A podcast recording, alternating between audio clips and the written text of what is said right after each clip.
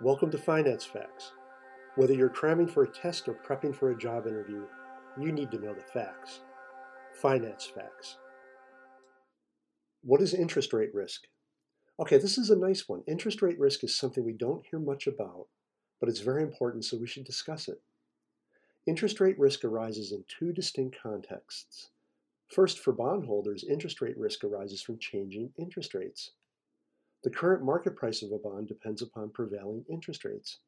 As interest rates change, the prices of bonds will also change.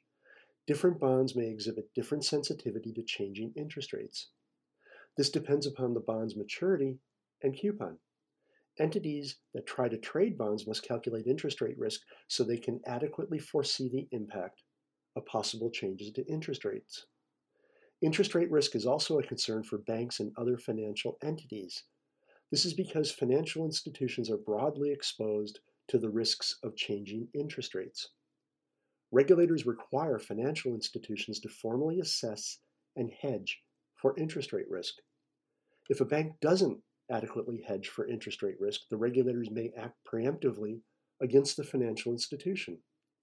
This is necessary because the stability of the financial institution could be at risk, and the bank's creditors might have a greater risk of loss should the financial institution fail. Regulators require financial institutions to undergo regular stress testing in an effort to detect and mitigate the impact of interest rate risk. Thanks for listening to Finance Facts. My name is Dave Coker.